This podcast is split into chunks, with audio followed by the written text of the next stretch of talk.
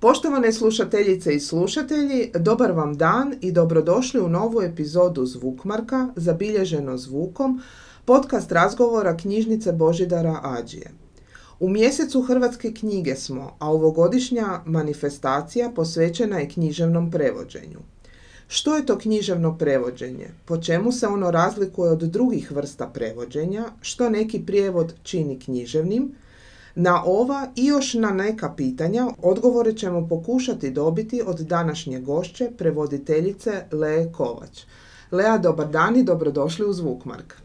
Dobar dan i još bolje vas našli. Pozdrav svim slušateljima.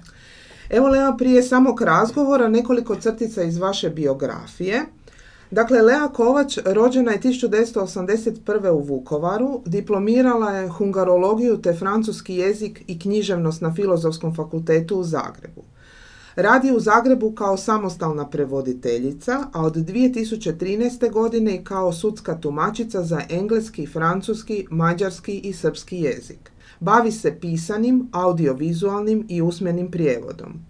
Prevodi mađarsku i francusku književnost na hrvatski, a povremeno i hrvatsku na strani jezik.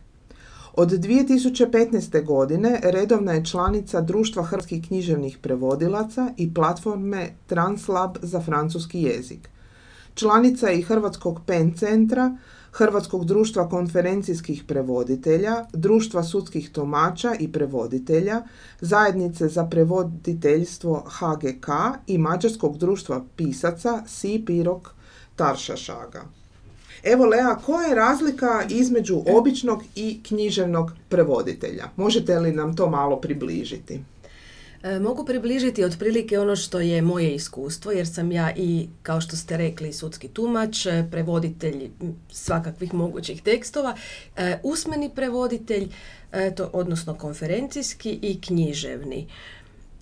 Bitna razlika između običnog, tako reći u navodnicima, prevođenja i književnoga je upravo u činjenici da je književnost umjetnost. Ako književnost shvatimo kao umjetnost, a ona jest umjetnost riječi, onda je i književno prevođenje umjetnička grana prevođenja, za razliku od ostalih grana prevođenja koja bih više nazivala strukom ili, ili zanatom. Premda zanatskog dijela ima naravno i u umjetnosti, kao što je likovna umjetnost i tako. Dakle, bez tog zanatskoga ne postoji ni umjetnost, ali činjenicu da jest književno prevođenje umjetnost i da je književni prevoditelj autor nad svojim dijelom, odnosno umjetnik ili pjesnik, e, dokazuje i to da je u Hrvatskoj moguće ostvariti status umjetnika, odnosno status samostalnog umjetnika i književnim prevoditeljima. U novije vrijeme i audiovizualni prevoditelji mogu ostvariti taj status jednostavno svojim radom kada prevode nešto što je umjetničko dijelo audiovizualnog karaktera. A kako ste se uopće počeli baviti prevođenjem i jeste li imali predrasuda prema tom poslu? Prevođenjem sam se počela baviti nekako iz potrebe i okolnosti. Ja sam već studirala francuski i hungarologiju i zapravo nisam imala pojma o tome čime se želim baviti. Zanimanje prevoditelja je bilo nešto što je ovako bilo sa strane, nisam uopće o tome razmišljala, premda kao dvojezična osoba odrasla, dakle u dvojezičnoj zajednici, e, uvijek je taj postupak prevođenja u glavi. Uvijek je to ples između dva jezika, dviju kultura e, i e, to je bilo nešto što se dalo prirodno. I upravo zbog te dvojezičnosti sam počela tijekom studija baviti se konsekutivnim prijevodom usmenim, a spominjem to zato što me to i dovelo do književnog prevođenja. Dakle, e, od prvih e, prevođenja nekakvih softverskih predavanja s mađarskog na hrvatski jezik tijekom dva tjedna vezano za proizvodnju valovitog papira, pa onda preko konferencijskog prevođenja vezan za e, prvi svjetski rat primjerice. Istodobno sam prevodila i takozvane obične tekstove, to su bili vezani za trgovinu, gospodarstvo i tako dalje, tehniku ponajviše. Međutim, u jednom trenutku se za pjesnički festival Goranovo proljeće organizirao posjet mađarskih pjesnika i Mađarska je bila zemlja gost ili zemlja partner. i trebalo im je prevoditi usmeno.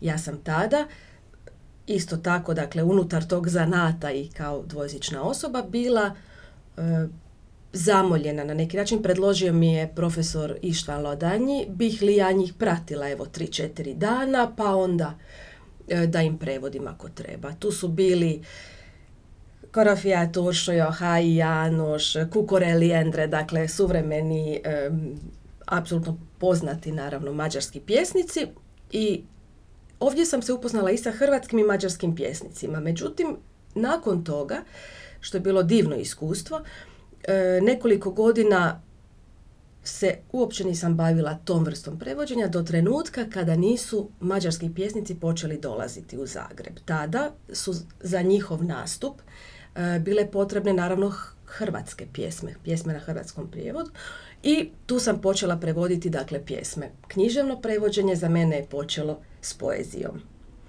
E, nakon toga 2015. godine su mi dva izdavača gotovo istodobno kontaktirala i ponudila prijevod romana zato što me kolegica koju su inače pitali je predložila mene kao pa pitajte Leu jer možda bi ona mogla prevesti jer one nisu mogle. Ta dva romana su Sotonski tango Lasla Krasnohorkaija i Trenutak Magde Sabo. E, dakle, prevodite s mađarskog i francuskog e, jezika i to e, književna dijela. Pa koliko je zahtjevno prevesti književno dijelo, koliko to vremenski traje i što vam predstavlja najveći izazov u književnom prevođenju? Ovo ovo su pet pitanja ili deset pitanja. Što je najveći izazov u književnom prevođenju je ono što bih mogla spomenuti vječna pitanja, neovisno o jeziku sa kojeg se prevodi i na koji se prevodi. dakle, ali prvo da odgovorim na ovo pitanje francuski i mađarski. Dakle, kako sam počela s mađarskog prevoditi prvo, tako sam se 2016 priključila Translab platformi za francuski jezik. E, to je bio jedan divan projekt koji i danas traje, ali je u drugom formatu. Sada više djeluje kao jedna e, zajednica grupa profesionalnih prevoditelja ili prevoditeljica sa francuskog jezika na hrvatski i e, povremeno smo u kontaktu da si pomognemo malo brainstorming, da se malo posavjetujemo međusobno. Međutim, to je tada počelo kao jedan ozbiljan projekt. Jednom mjesečno bismo se nalazili u medijateci Francuskog instituta i svatko bi radio na svom već tekstu, e, umjetničkom književnom tekstu koji prevodi. Tu sam počela zapravo i francuski, e, odnosno prevoditi sa francuskog jezika. I tada, i to je razlika između književnog prevođenja i ovih drugih, tada mi je taj jedan dan u mjesecu bio divan. To mi je bio odmor, jer sam ja prevodila sudske spise, presude. E, dakle, tada sam već radila kao sudski tumač, e, što sam zapravo e, počela kao karijeru 2013. godine.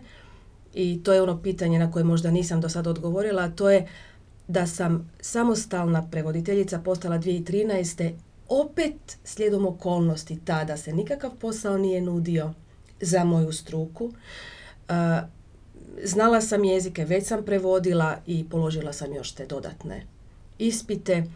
Na fakultetu filozofskom u Zagrebu nije bilo mjesta za poučavanje na katedri za hungarologiju, što je meni bila i želja tada. Međutim, e, evo, mislim da se dobro nekako odvilo da sam se u tom prevođenju našla. Dakle, kao sudski tumač i tehnički prevoditelj došla sam i uživala sam taj jedan dan.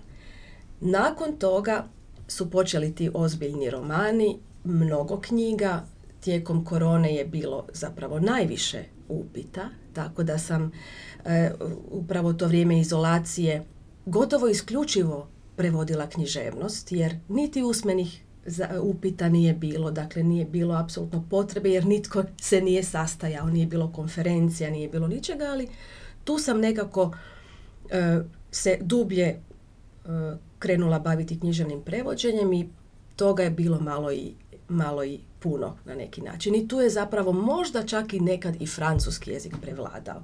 Jer tu imamo ne samo francuske autore, nego i frankofonske autore. Dakle, isto prva knjiga s francuskog je bila zbirka pjesama marokanskog pjesnika Abdelatif Labija, koji naravno piše na francuskom jeziku.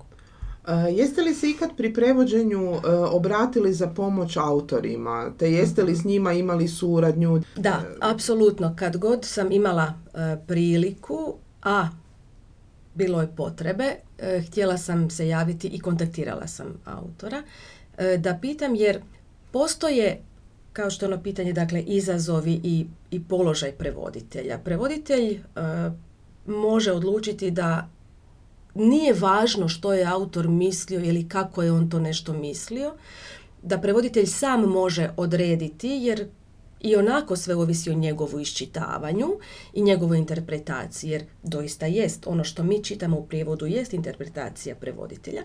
I takav prevoditelj onda prevede ono što on iščita, jer, što i stoji, knjiga živi svoj život dalje. Ja pripadam ovom drugom taboru ili drugoj struji, koji kaže da, mi moramo to iščitati, ali moramo iščitati što pravilnije moguće, a to je uzimanje autora u obzir. E, ono što je mi se pokazalo doista vrlo važnim u tom e, stvaranju kontakta s autorom je bio upravo Krasna Horka i bilo je tu imena, toponima koje, i to je jedan od izazova u prevođenju. Jesu li toponimi stvarni, je li naziv mosta stvaran, je li ulica stvarna ili je to nešto izmišljeno? Jesu li likovi stvarni? Ime djevojčice Eštike, može biti ime cvijeta, može biti i nešto što upućuje na noć, ešt. I to su bile e, stvari koje e, isto tako i jedna kratica iz tog vremena Mm, Uka, e, nećemo ići u detalje, jedna kratica iz tog vremena koju mi nitko nije mogao protumačiti od svih Mađara profesora koje znam, nego Mađar, prijatelj koji je u doba komunizma 85. kad je roman izišao, znao što taj žargon znači. On je već tad bio odrastao na neki način. E, dakle, e, mnogo je stvari i pitanja na koja nam samo autor može dati odgovor i, i upravo to mi se i dokazalo kao i suprotna stvar. Magda Sabo i njezin tada nastao roman Trenutak, gdje ona šifrirano govori o književnicima kruga Ujhold, gdje ona izmišlja riječi frigijskog trojanskog jezika e, gdje nikoga nisam mogla pitati kako je ona stvorila tu riječ. Dakle, tu sam bila prepuštena sama sebi i to je opet dokaz zašto je važno prevoditi žive autore, autore koje se može pitati.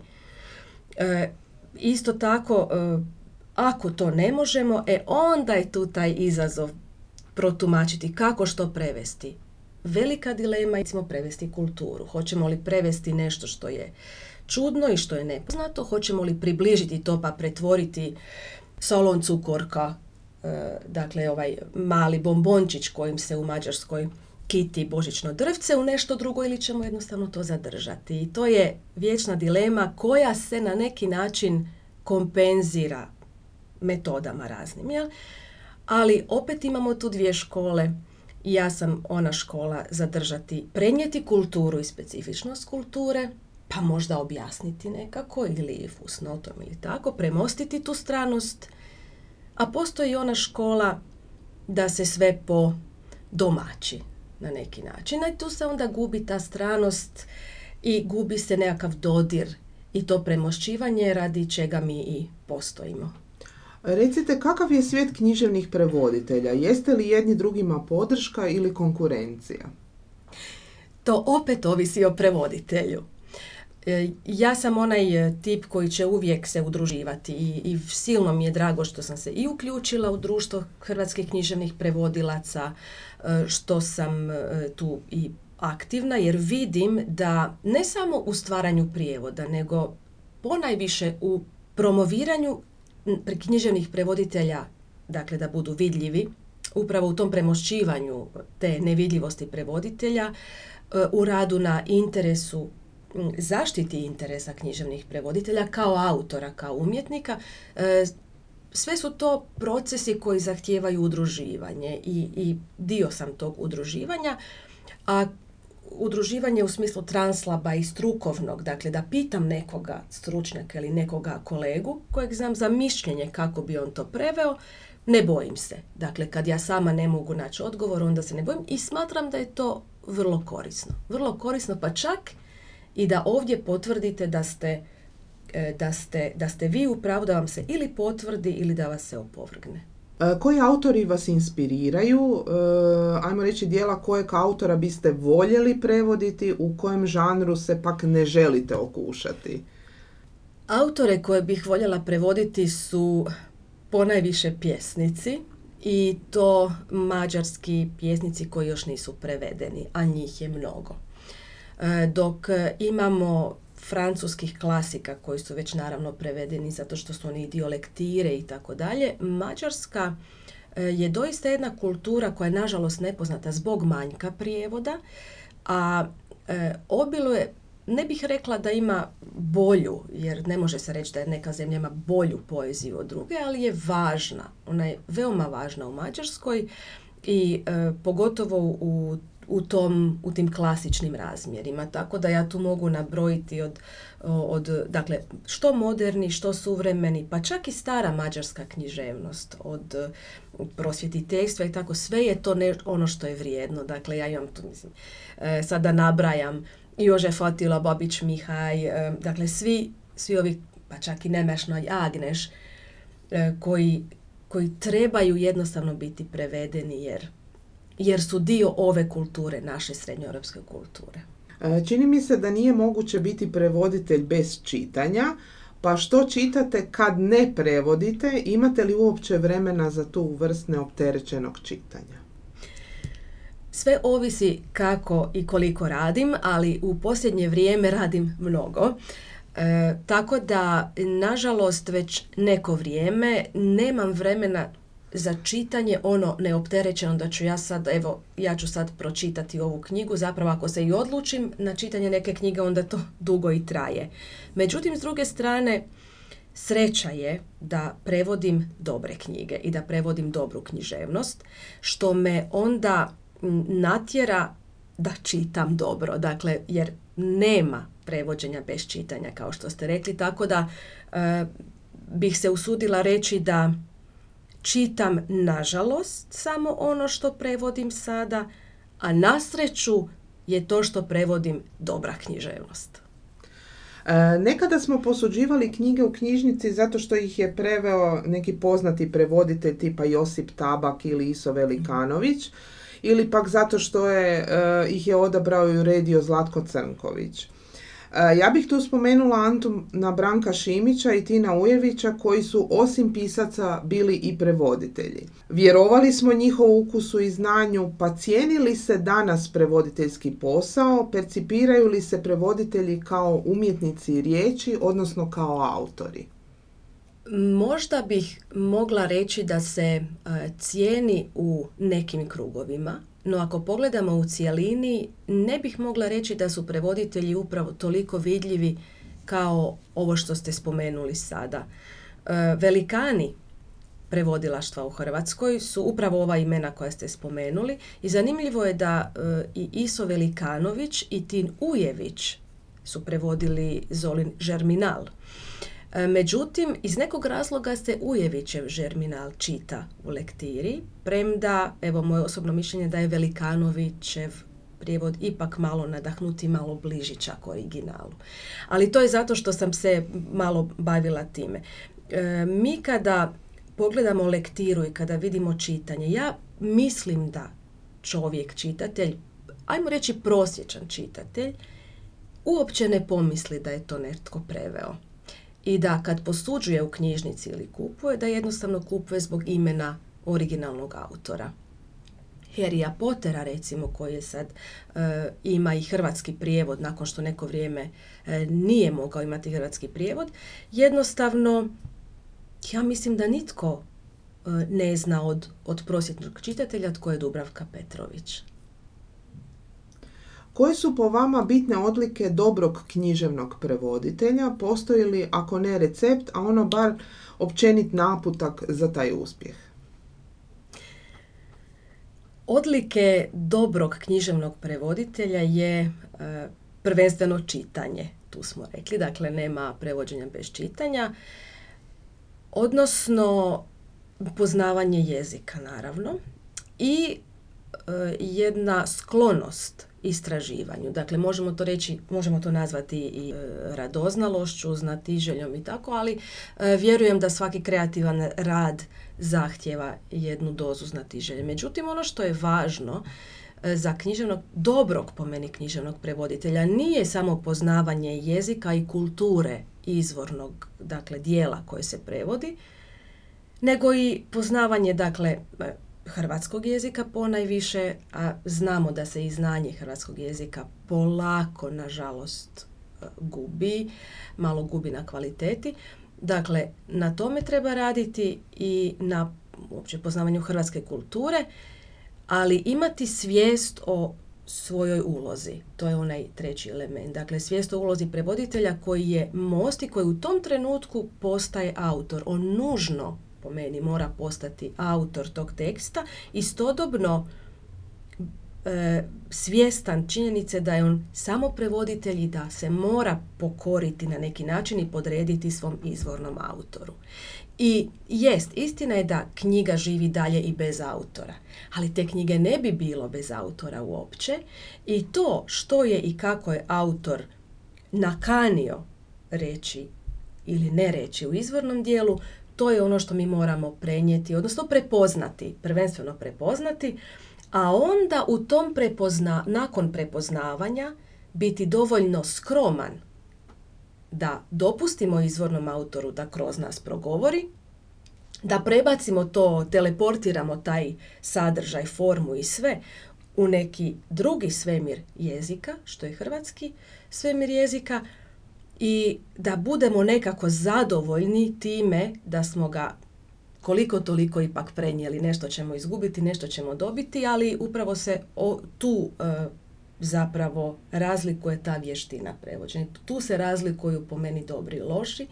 Dakle, možemo mi biti obrazovani koliko hoćemo, e, savršeno znati hrvatski jezik, kulturu i tako dalje, a opet da nam prijevod bude divno čitan, divno teče, divno se čita, a kad pogledate original, onda vidimo malo više prevoditelja nego autora. E to po meni baš nije ono najbolje. Evo, pripremajući se za ovaj razgovor, naišla sam na jedan e, zgodan citat mađarskog pjesnika Dežu Kostolanija, koji je jednom kazao da je prevođenje pokušaj plesanja sa svezanim udovima. Pa evo vas bi priupitala je li tomu doista tako? To je apsolutno istina. Zato što e, ova rečenica, dakle gužba kötve tancolni, znači da moramo plesati tako da su nam vezane i ruke i noge, e, misleći tu na prevođenje poezije, ali i na apsolutno općenito prevođenje književnosti. E, problem je taj što, kao što sam rekla, moramo poštovati autora originalnog i prenijeti njega najvjernije, tako taj autor stvara nešto iz jedne slobode. On je slobodan stvarati kako on misli, uopće neopterećen time što će čitatelj, što će prevoditelj i tako dalje. I onda prevoditelj dobije jedan uzorak, nešto što on već mora pretvoriti taj tekst, ne riječ, rečenicu, nego tekst, to dijelo samo općenito gledajući, prebaciti u tu neku drugu sferu, u taj drugi kod, najbolje što može. Sloboda izvornog autora je upravo ograničenje i granice prevoditelju. Jer ono gdje je on e, u igrama riječi, gdje se on baci u maštarije, gdje on izmišlja riječi, gdje on stvara nove riječi, pa tu su naravno i dijalekti, izmišljeni jezici, sva ta sloboda se zapravo pretvara prelazi na drugu stranu zrcala i pretvara se u okove, prevoditelju. E, sad se ja nadovezujem, dakle kod prevođenja, pogotovo poezije ili kod ovakvih problema, kad su nam vezane ruke i noge, onda nam ne preostaje ništa drugo nego da nam izrastu krila. E, Lea, evo za sam kraj e, našeg razgovora recite što trenutno prevodite, hoćete nam najaviti neki evo ekskluzivan prijevod bilo francuskog ili mhm. mađarskog teksta? E, mogu najaviti e, svježe prijevode i nešto što će tek doći. Dakle, najsvježiji prijevod je prijevod sa francuskog jezika e, jednoga kanadskog, dakle kebečkog autora koji je pripadnik naroda Inu, dakle autohtonog naroda, koji u svom romanu Kukum, što na Inu jeziku znači baka, govori zapravo priču svoje bake, pripadnice većinskog naroda koji, koja se zaljubila u, u politički nekorektno rečeno indijanca, odnosno pripadnika inu plemena. I tu se opisuje taj cijeli svijet koji ona upoznaje, kako su živjeli indijanci, jel, inu nomadi, dok se nisu eto, zatvorili u rezervate. I to je ta kultura o čemu sam govorila, koliko je teško prenijeti nešto. Jednostavno, drago mi je da je ovo takav roman koji će možda čitatelja i naučiti, nećemo ju poznati ga s jednim novim svijetom. Drugi e, roman koji će tek doći je roman Magde Sabo Izina balada o odnosu majke i kćeri roditelja. Vrlo nostalgičan, lijepi roman za čitanje. Objavljeno je isto ove godine vrlo zanimljiva knjiga, ali nije roman, nego je studija o fikserima. Fikseri u srednjem vijeku. Fikseri su oni ljudi koji nisu samo tumači, nego oni ljudi koji vama na nepoznatom terenu pomažu da sačuvate živu glavu, da se snađete i tako dalje. Najčešće u, uh, u tijekom rata ili sukoba i tako dalje. Autorice Zrinke Stahuljak. Ono što će još doći i na čemu trenutačno radim i to je najsvježije, još sam u tom romanu, je francuski roman Opsežan, e, francuskog autora, dakle Litela, čiji je naslov Le Bienveillante, to su eumenide ili dobrohotne, koje nemaju toliko veze nego tek indirektno sa samim romanom, čiji je pripovjedač e, bivši pripadnik SS-a i koji u tom romanu na vrlo svojstven, nekad i brutalan način opisuje što se to događalo na istočnom bojištu 40. godine, kako je on kao pripadnik one druge agresorske strane zapravo preživio i to vrlo hladnim tonom što je možda i teže prevesti nego da je drugčiji. Evo Lea, ja vam zahvaljujem na ovom razgovoru, želim puno uspjeha u daljem radu i do neke druge prilike svako dobro. Hvala lijepa i hvala svim slušateljima.